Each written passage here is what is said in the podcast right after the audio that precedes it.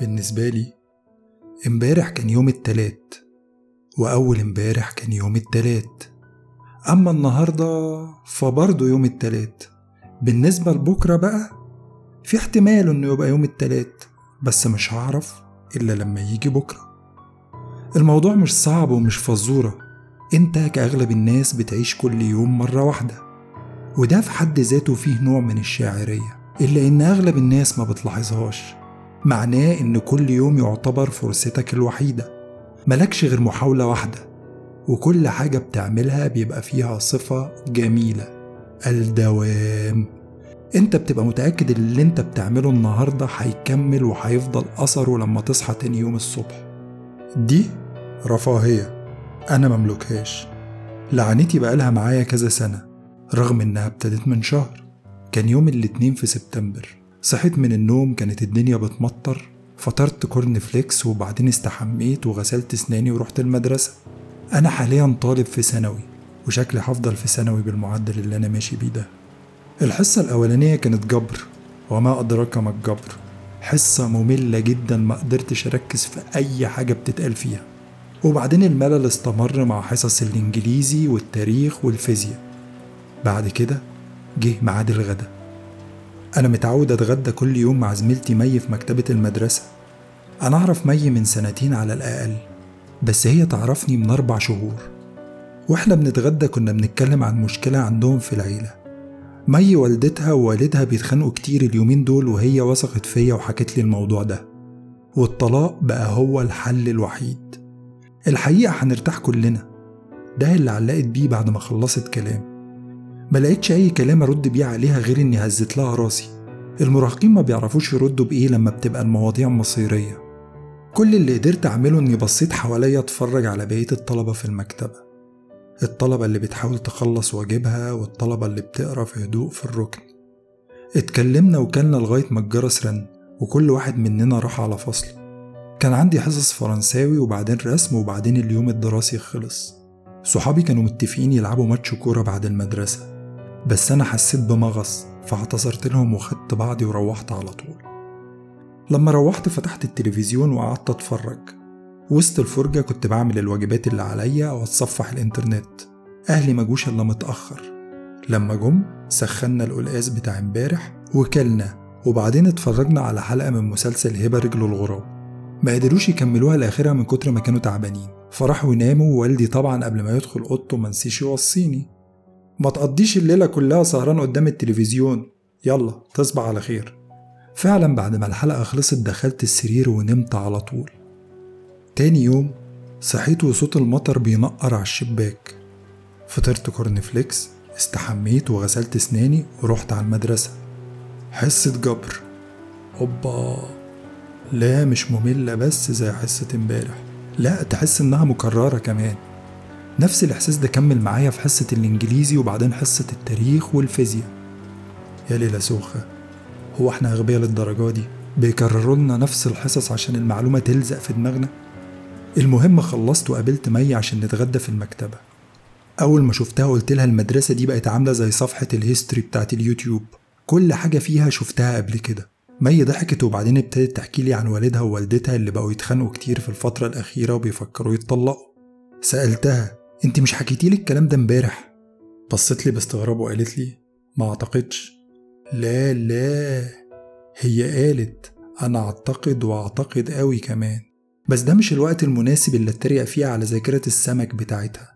مي كملت كلامها: الحقيقة بطلاقهم هنرتاح كلنا. كلمة فاميليار قوي بالنسبة لي. سألتها: يعني انت ما قلتيش هنرتاح كلنا دي امبارح؟ ردت: يا ابني انا اول مره احكي لك الموضوع ده النهارده، فوق بقى. نظري راح على الطلبه حواليا، طلبه بتحاول تخلص واجبها وطلبه بتقرا في هدوء في الركن، وكلهم في نفس اماكنهم ولابسين نفس لبس امبارح. انت كويس؟ مي سالتني وهي بتخبطني في كتفي. رديت عليها: اه كويس، بس كل حاجه كانها بتتعاد قدامي. خلصنا الغدا والحصص، واصحابي فكروني بماتش الكوره اللي اعتذرت عنه لان كان عندي مغص. لما روحت أهلي ما كانوش موجودين، استنيتهم بالظبط زي امبارح وأنا بتفرج على التلفزيون. إيه ده بالظبط؟ القنوات عليها نفس برامج اليوم اللي قبله. لما أهلي وصلوا والدتي سخنت قلقاس واتغدينا، وبعدين قعدنا نتفرج على حلقة من مسلسل هيبة رجله الغراب. ما قدرتش أمسك نفسي ساعتها. على فكرة احنا اتفرجنا على الحلقة دي قبل كده. أمي هزت راسها وقالت لي أنا مش فاكرة إني اتفرجت عليها قبل كده، ووالدي أكد على كلامها، يعني يا جماعة ما شفناهاش امبارح. ساعتها لقيت والدي بصلي وعينيه كلها شك. انت شارب حاجة يا ابني؟ ده عرض أول. وبرضه كانوا تعبانين وما قدروش يكملوا الحلقة لآخرها. وهم رايحين يناموا والدي التفت لي، لقيت نفسي أنا اللي بقول ما تقضيش الليلة كلها سهران قدام التلفزيون. قال لي اسم الله عليك خدت الكلام من على لساني. اليوم ده نسخة بالكربون من اليوم اللي قبله. كنت في السرير لما لاحظت التاريخ على تليفوني لأول مرة، 2/19 سبتمبر. دخلت في حالة رعب. هو أنا ممكن أكون حلمت بالنهار ده امبارح؟ فضلت أتقلب وأفرك في السرير من كتر القلق والتوتر، وفي الآخر إرهاقي خلى النوم يغلبني. اليوم اللي بعده كان نفس اليوم، واللي بعده برضه نفس الحوار مع مي عن طلاق والدها ووالدتها، نفس الحصص المكررة المملة لمدة 5 أيام. فضل اليوم ده يتكرر. ليلة اليوم السادس خدت قرار، لو بكرة لسه يوم الاثنين هروح لدكتور يشوف ايه اللي عندي ده. بس اليوم السادس كان الكورنفليكس خلص من البيت، والمدرسة كان فيها حصص جديدة، بس مي ما جاتش. واضح ان والدها ووالدتها كانوا مقعدينها في البيت عشان يتكلموا معاها عن قرار الطلاق اللي خدوه. تليفوني اخيرا بدل 2/19 بال3. عمري ما حسيت براحة زي دي قبل كده. ده طبعا لغاية اليوم اللي بعده. الكورنفليكس كان لسه خالص من البيت، ومي فضلت مختفية، وتليفوني كتب نفس التاريخ المرعب 23 لمدة 7 أيام. مع كل تكرار لليوم كان رعبي بيزيد. كنت خايف ان اليوم ده يفضل يتكرر بقية حياتي. لكن في اليوم اللي كان المفروض يبقى يوم الثلاث التاسع أخيرا جه الأربع اتكرر 4 مرات، والخميس اتكرر 3 مرات، والجمعة اتكرر 9 مرات، وهكذا. معظم الأيام بتتكرر من 3 ل6 مرات. كل يوم بيبتدي من اللحظة اللي بصحى فيها. ابتديت أستفاد من الموضوع ده. في أوقات كنت بغير اللي بعمله، يعني مثلا وأنا ماشي بدل ما أدخل شمال أدخل يمين عشان في حادثة هتحصل. بتفادى إني أتعامل مع الناس اللي هيبقى مزاجهم وحش. وبقيت ما بتفرجش على التلفزيون لإني حافظ كل مشهد وكل شخصية هتقول إيه. الموضوع المهم بقى، آخر يوم في التكرار هو اللي أثره بيفضل ويكمل، يعني هو اللي بيتحسب. يعني مثلا لو يوم الاثنين اتكرر 4 مرات، وفي ثالث يوم اثنين عملت حادثة بالعربية، العربية ترجع سليمة رابع يوم اثنين. بس لو عملت الحادثة رابع يوم اثنين اللي هو اليوم الأخير في التكرار، يوم الثلاث العربية هتفضل متكسرة. أنا عارف انتوا بتفكروا في إيه دلوقتي، في نص الكوباية المليان، صح؟ ممكن أعمل أي حاجة تخطر على بالي لأن اللي هعمله مهما يكون هيتمسح تاني يوم الصبح. بس في مشكلة، هعرف منين إن ده مش آخر تكرار لليوم؟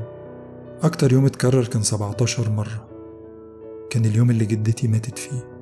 كنت كل مرة ببقى معاها لوحدنا في نفس الأوضة في المستشفى. كانت بتتعالج من التهاب رئوي حاد. الجسم النحيف تحت الغطا كان شبه الشبح أكتر منه شبه جسم جدتي.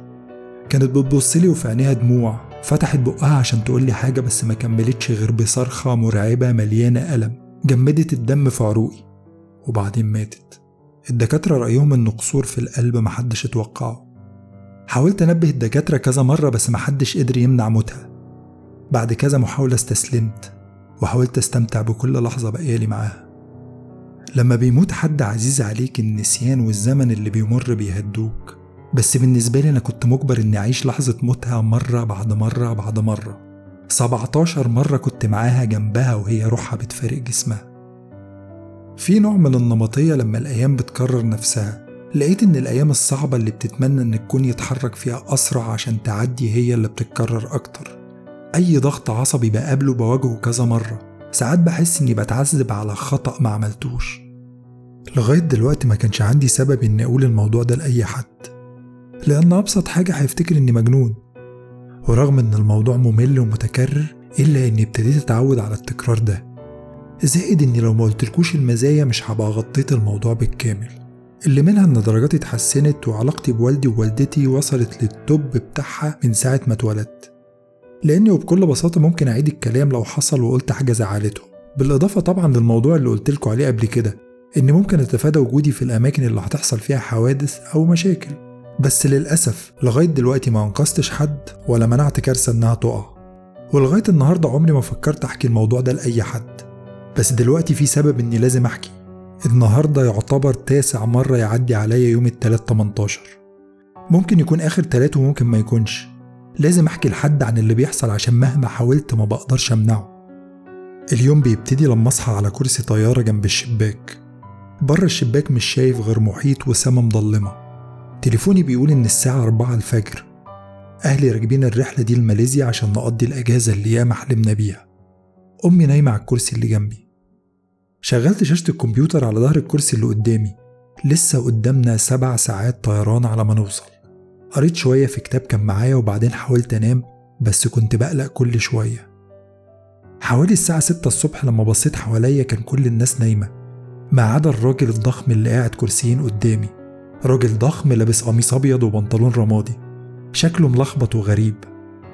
الساعة 6:13 فك حزامه وقام وقف في الطرقة اللي ما بين الكراسي، سدها تماما وراسه تقريبا كانت لامسة السقف. حط ايده في جيبه وخرج مسدس. بعد كده كل حاجة حصلت بسرعة. كان في زعيق الأول من الراجل وبعدين من الناس اللي على الطيارة اللي كانوا ابتدوا يصحوا من النوم. كل واحد يفضل مكانه. انت مين؟ انت بتعمل ايه؟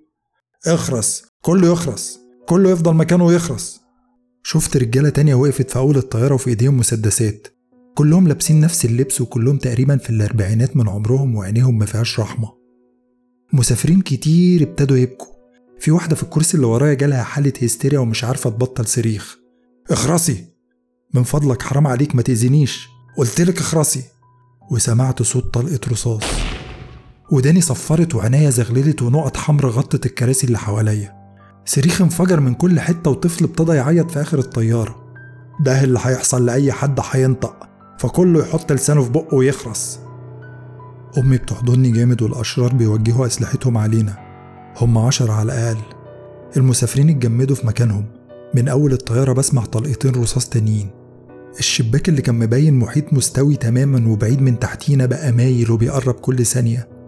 الصدمة استمرت لثانية واحدة بس. شايف أول الطرقة والطيارة بتتدمر حتة حتة بعد ما صدمت سطح المية. آخر ذكرياتي وش أمي وهو بيسيح من على جمجمتها، في نفس الوقت اللي كلمة بحبك بتختفي من على شفايفها. كل حاجة بتضلم وداني بتصفر. وبعدين بصحى. الساعة دلوقتي 4 الصبح. أنا في رحلة لماليزيا مع أهلي وفاضل لي 2 ساعة عشو. تاني مرة اليوم اتكرر. حاولت أحذر الطيار مرضيش يسمع لي. غبي، يلا الله يرحمه. المرة التالتة حاولت أحذر المسافرين. واحد من الأشرار وقف وضربني بالنار قبل ما أكمل كلامي. صحيت على الكرسي اللي جنب شباك الطيارة واليوم بيتعاد لرابع مرة. ما عنديش أي فرصة أمنع خطف الطيارة. بكل بساطة هم كتير قوي. حاولت أحكي للمضيفة، حكيت لأمي، عملت كل حاجة ممكن أعملها. واضح إن الناس بتفتكرك بتهزر لما تقول لهم في مجموعة من الأشرار هيحاولوا يخطفوا الطيارة بعد 2 ساعات. في واي فاي في الطيارة. حاولت أتصل بالحكومة، مركز التحكم بالطيران، أي حد خطر على بالي، بس على طول الأشرار كانوا بينجحوا. كان عددهم كبير وكان الوقت قليل عشان أحذر أي حد. أنا مش متأكد اليوم ده هيفضل يكرر نفسه قد إيه. ممكن أصحى ويبقى يوم التلات وممكن ما أصحاش. دي تاني مرة أحمل الرسالة على الإنترنت. أول مرة اليوم اتكرر. عاوز أقول حاجة أخيرة عشان لو الرسالة دي وصلت لحد أعرفه. عاوز أقول له أسرتي بحبكم، كنتوا دايما موجودين في ظهري وبتساعدوني مهما حصل. لأصدقائي، شكرا لأنكم استحملتوني السنين دي كلها، خليتوا حياتي تستاهل تتعاش. خصوصا مي لو جاتلك فرصة تقري الرسالة دي، أنا عاوزك تعرفي إني بحبك، حتى بعد آلاف الأيام المكررة ما قدرتش أقولك غير دلوقت. أنا آسف إني استنيت كل ده. الوقت جه عشان خطف الطيارة يبدأ، فالأحسن إني أروح. في حالة إنك لسه ما فهمتش، لو بتسمع الكلام ده معناه إن اليوم اتحسم.